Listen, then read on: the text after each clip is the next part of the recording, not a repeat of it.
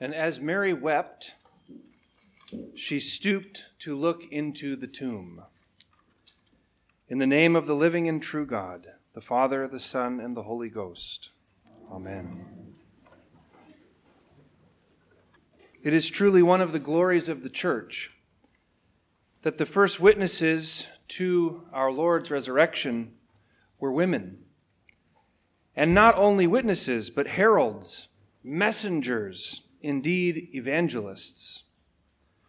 In fact, scholars point to this detail that it was women who first experienced the risen Christ as one of the most compelling proofs that the accounts are, in fact, true. If our Lord's resurrection were some fiction, some tall tale, as many then and even now are wont to believe, we can be absolutely certain that it would not have been the women who were first to behold and bear witness to this stunning turn of events. If the story was made up, scholars argue, there is no question that it would be the men. the brave, fearless, and heroic men who would have discovered the truth of the salvation of the world through Jesus. In the ancient world, if the account is to be taken seriously, then there would have been no reason for women to be the first to bear witness to the glorious resurrection of our Lord, unless this is how it actually happened, unless it were, in fact, true. And there is much, in fact, for us to learn, both women and men, from uh, this particular woman in St. John's Gospel, Mary, Mary Magdalene. We can learn much from Mary regarding our relationship with the risen Christ.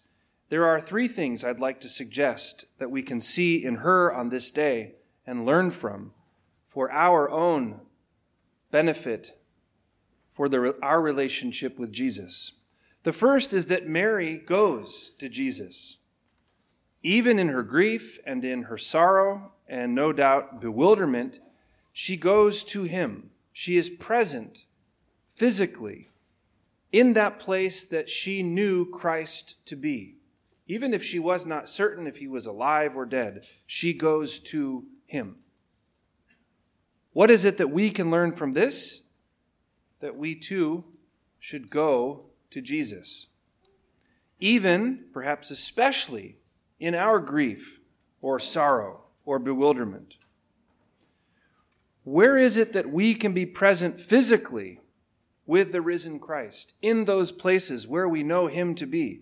There are, in fact, concrete answers to this question even in 2019. The risen Christ is present today with us in His Word, the Holy Scriptures. He is present in the teaching of the apostles, in the fellowship of the church, in the breaking of the bread, that is the Holy Eucharist, and when we gather in prayer.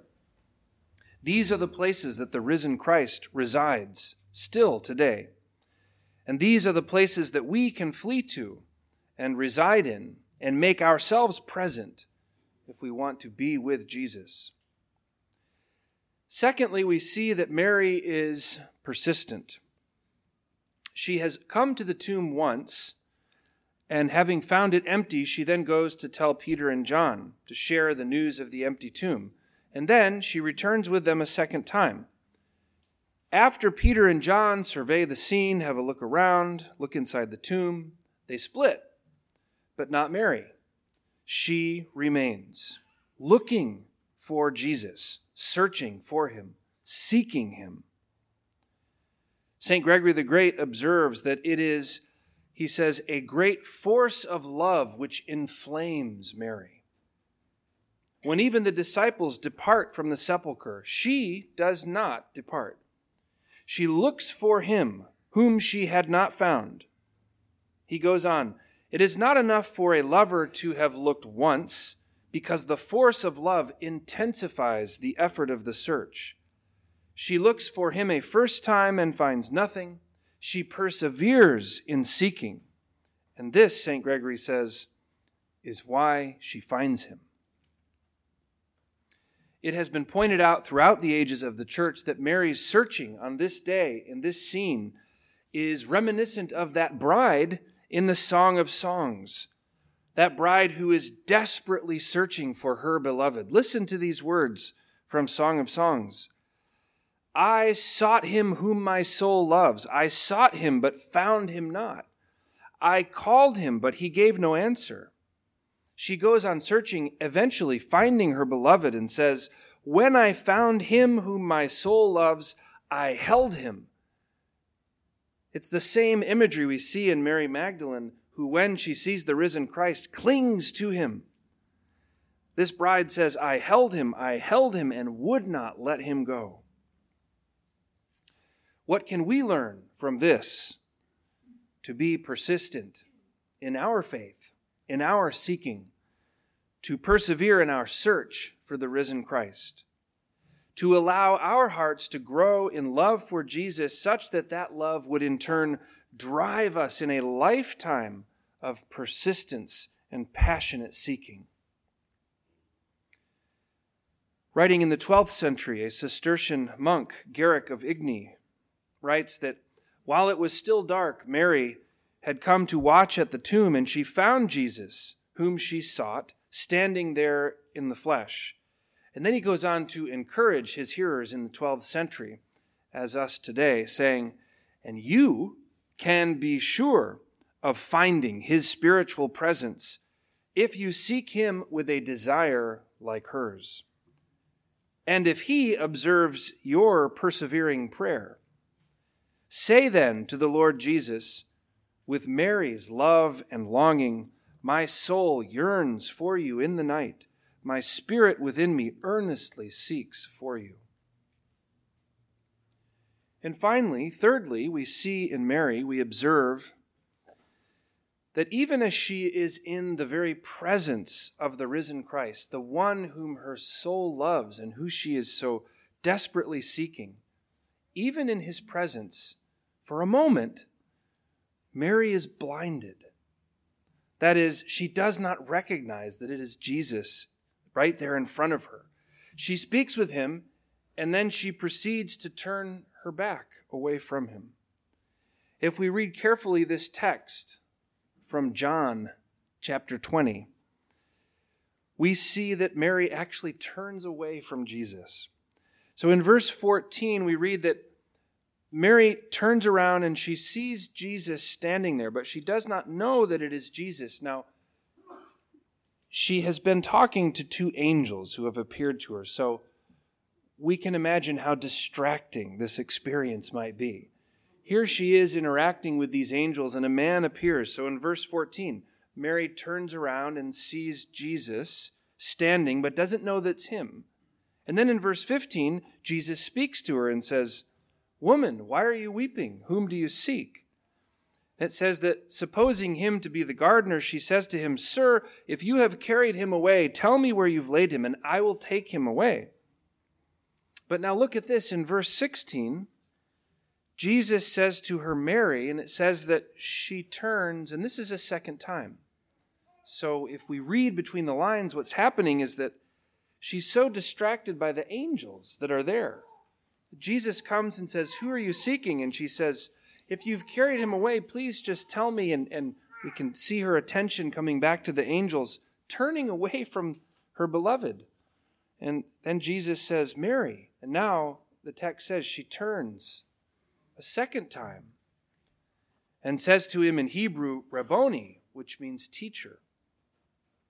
Mary is clearly overwhelmed by this entire experience overwhelmed, especially by these angels. They appear to be drawing her full attention, even in the presence of the risen Lord, the one whom her soul loves, whom she desperately seeks. What can we learn from this? That we too may be blinded to the real presence of the risen Christ in our very midst.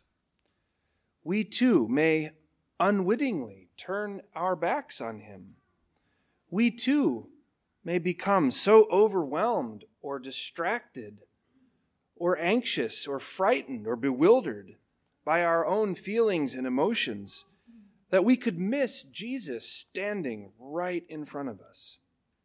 If it can happen to Mary, surely it can happen to us.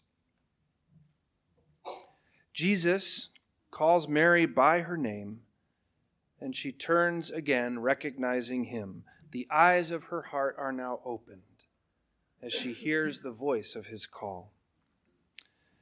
We see in this blessed woman, Mary, that our blindness can be overcome by persistently seeking to be present with the risen Christ.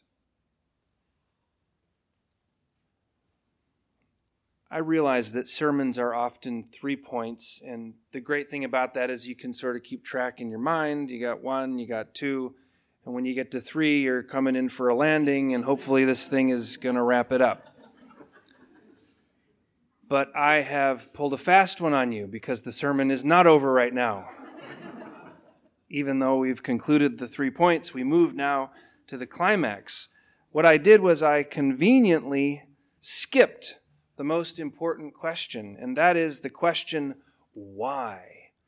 I started by saying we can learn from Mary about what it means for us to be in relationship with the risen Christ, but why?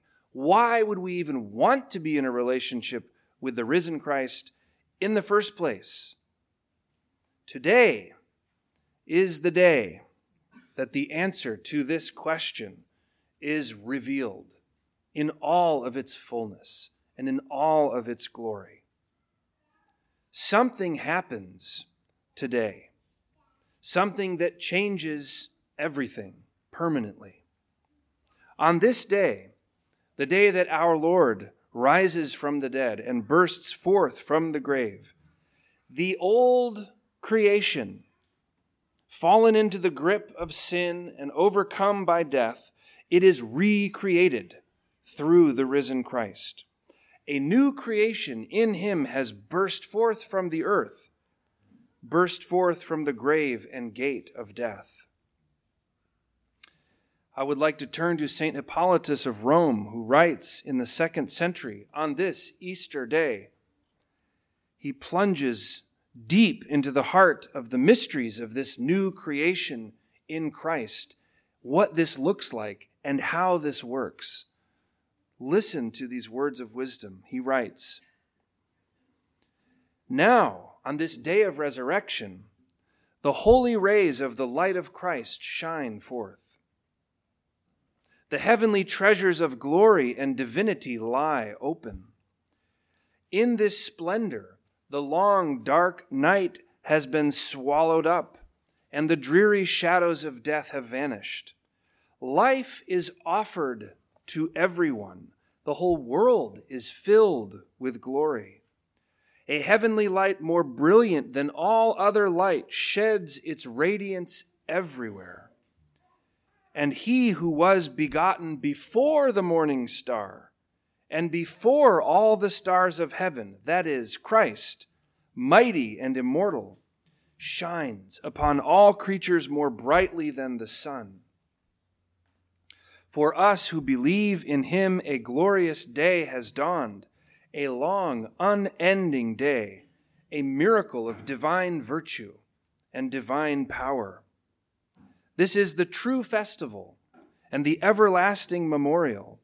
This is the day upon which freedom from suffering comes from suffering. Immortality comes from death. Life comes from the tomb. Healing comes from his wounds. Resurrection comes from the fall. And ascension into the heavenly realms comes from his descent into hell. And here he articulates with such profound wisdom and clarity the manner in which the risen Christ destroys the power of death through his life and death and resurrection. He writes that Christ surrendered himself completely to death so that in him, in Christ, that gluttonous beast, This is how he is describing death itself as a gluttonous beast. And get a load of what it is that death feeds on. So that in Christ, that gluttonous beast with his insatiable appetite would die completely, since death's power, this gluttonous beast, death's power comes from sin. It searches everywhere in Christ's sinless body for its accustomed food, for sensuality, for pride, for disobedience, for that ancient sin which was its original sustenance. In Christ, however, it found nothing to feed on. And so, being entirely closed in upon itself and destroyed for lack of nourishment, death becomes its own death. So it is that the incarnate Son of God, the sinless one, can destroy the power of death once and for all. Death cannot hold him in the grave. Those first men and women, Jesus' first followers, their hearts were filled with love for Jesus, filled with expectation and hope that he was the Messiah come from God even as their minds did not fully understand or comprehend the depth and the breadth of who Jesus really was and how it was that he would fulfill God's promise of salvation, dying on the cross, rising from the grave.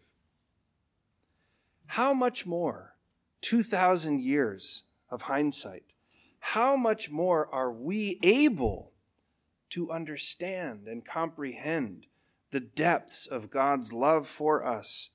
through the salvation he has won for us through his Son, as we live on this side of the resurrection, how much more ought we to be inspired to be present with Christ and in Christ, to be partakers of his everlasting life, to be where he is, to be persistent in seeking him and loving him with our whole heart, mind, and soul. St. John Chrysostom writes in his Easter homily O death, where is your sting? O hell, where is your victory? Christ is risen, you are thrown down. Christ is risen, and the demons have fallen. Christ is risen, and the angels rejoice. Christ is risen, and life reigns in freedom. Christ is risen and no one is left dead in the grave.